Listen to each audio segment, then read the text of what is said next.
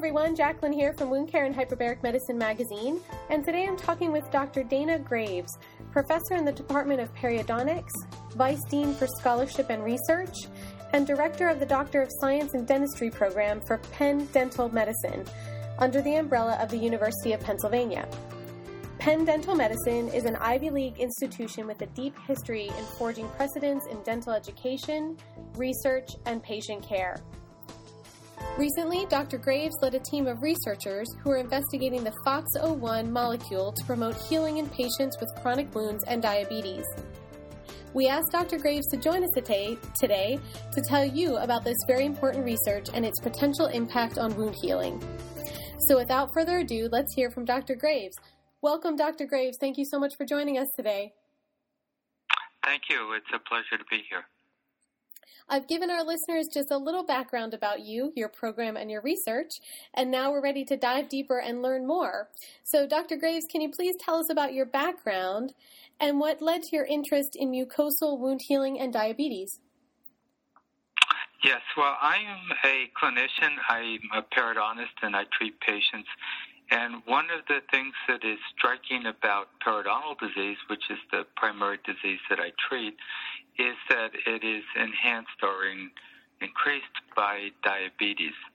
So, diabetes has effects on many different tissues, and uh, being a periodontal surgeon, one of the things that I I do is uh, place implants and I, I do surgeries on patients, and the wound healing response is diminished.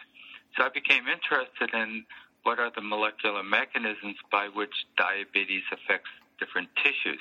So I have studied bone as well as soft tissue healing, and I've been interested in how diabetes slows the healing process.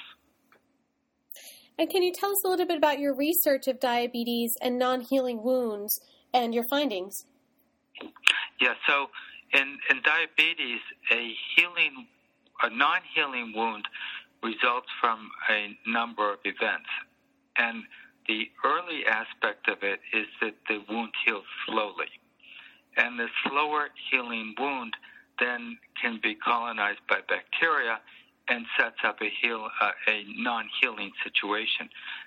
So the aspect that I'm interested in is the initial aspect, which is the diabetes, the diabetic wound heals more slowly. So I'm interested in why the wound initially heals more slowly and I have not focused on the second aspect, which is why then does a non a slowly healing wound convert to a non-healing wound? So you could think of it as two processes, and they're linked together. So the the more slowly healing wound allows a situation to develop where the wound becomes colonized and then doesn't heal.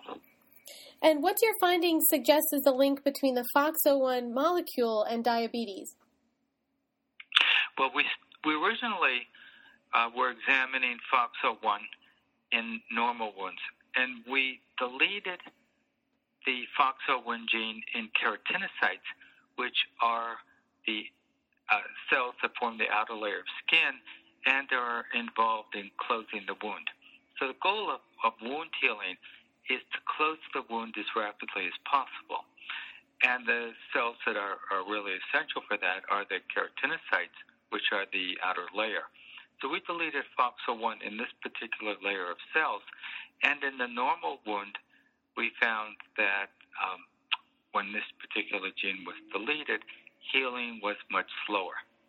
So this showed that you needed the gene because when you removed it, the healing um, got worse. So then we found out what this particular gene was regulated and figured out the mechanism. Uh, so I was then interested to find out how, how this might have what might happen in a diabetic wound. So we created a wound in a diabetic animal, and it healed more slowly, which is what you would expect. Uh, then we deleted the FOXO1 gene in the diabetic animals, and the odd thing was that it speeded up healing and that this was a, a real surprise. So the you delete FOXO1 in the normal wound, and it behaves like a diabetic wound. You delete FOXO1 in the diabetic wound, and it behaves like a normal wound. So it seems like this particular factor is a good factor in a normal wound, but becomes a bad factor in a diabetic wound. And the reason we say this was that when you delete this particular gene in this outer layer of cells, the diabetic wounds speed up. So this interpretation of that is that the particular molecule is interfering with healing because when you when you remove it, healing is faster and occurs at a, nor, a more normal pace. So what we then established from this work was that this particular molecule plays an important role in promoting healing under normal circumstances, but in diabetic situation or in diabetic healing, the same molecule becomes a problem. So it's like uh, becomes a bad apple. Mm-hmm. And we then went to figure out how does this occur.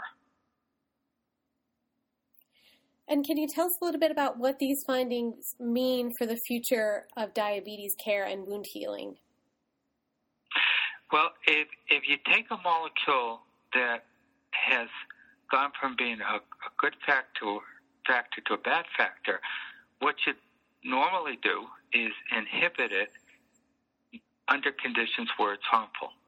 So this would suggest that if you can inhibit this particular molecule in a diabetic wound, because we, we deleted it and we sped up healing, it would suggest that if you can inhibit it under these conditions, healing would be improved. And so the next step is to try and, and develop a therapeutic factor. So we have so far uh, reduced the, the activity of this gene through genetic manipulation, and now we, we need to test what the impact of inhibiting it with a small molecule would be. And these are experiments that we have on the drawing board and will carry out very soon. I think you did, and I think you just answered my next question. Um, I was going to ask you then what your future research plans are for the FOXO1 molecule for your research with that. Yes. Well, the uh, the progression is to now perform experiments in a large animal model. So we have established the concepts in mice, and the the uh, in order to do a pre preclinical trial, we need to move to a larger animal. So we plan to do these experiments in a, a larger animal and see if we apply this therapeutic factor, which is to inhibit FOXO1 with a small molecule, can we improve the healing uh, environment for the cells? And Dr. Graves, a number of our uh, readers with Wound Care and Hyperbaric Medicine magazine deal with both the wound care side, and a number of them also deal on the hyperbaric medicine side as well. So, can you tell us a little bit about um, any impact that your research findings might have on the hyperbar- on hyperbaric medicine in the future, and um, how this could affect hyperbaric medicine practitioners? Well, the link between FOXO1 and wound healing is fairly clear uh, it is possible that there are links uh, to the hyperbaric question you ask. However, at this point, they're not known, and uh, I wouldn't be able to provide you with any real insight into that. And Dr. Graves, is there any anything about your research that we have left um, unsaid? Is there anything you'd like to tell our listeners and our readers um, about your research? Anything that I haven't asked? Yes. Well, there is something that I think is, is quite interesting. It's a little bit technical, and that is we, when we looked to see what caused FOXO1 to change from being a good factor that promotes healing to a bad factor that inhibits it, we found that uh, glucose itself caused that change. So there is something about a high glucose environment that modifies the activity of FOXO1 that determines its particular consequences. And Dr. Graves, if any of our readers or listeners would like to find more details or follow the research that you're doing, what's the best way for them to follow that?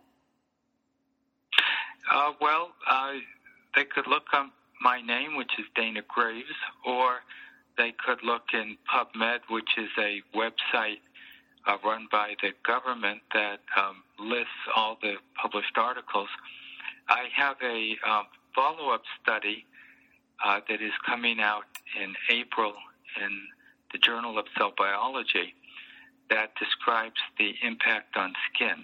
So the first set of studies we looked at were mucosal wound healing, and the second set of studies, uh, which we published in April, deals with uh, skin healing. And I think it's it's interesting that this particular molecule, FOXO1, uh, is important to both types of wounds. And Dr. Graves, do you have any plans for presentations at any upcoming conferences that you'd like to tell our readers about? Anyone uh, for anyone who might be interested in connecting with you personally and hearing more about your research? Yes, I'll be presenting this in the June 5th through 9th uh, diabetes conference in Boston. Dr. Graves, thank you so much for joining us today and sharing your research and your findings with our listeners and our readers. We look forward to connecting with you again and hearing more about your ongoing research and your future studies. Well, thank you very much for having me and having this discussion.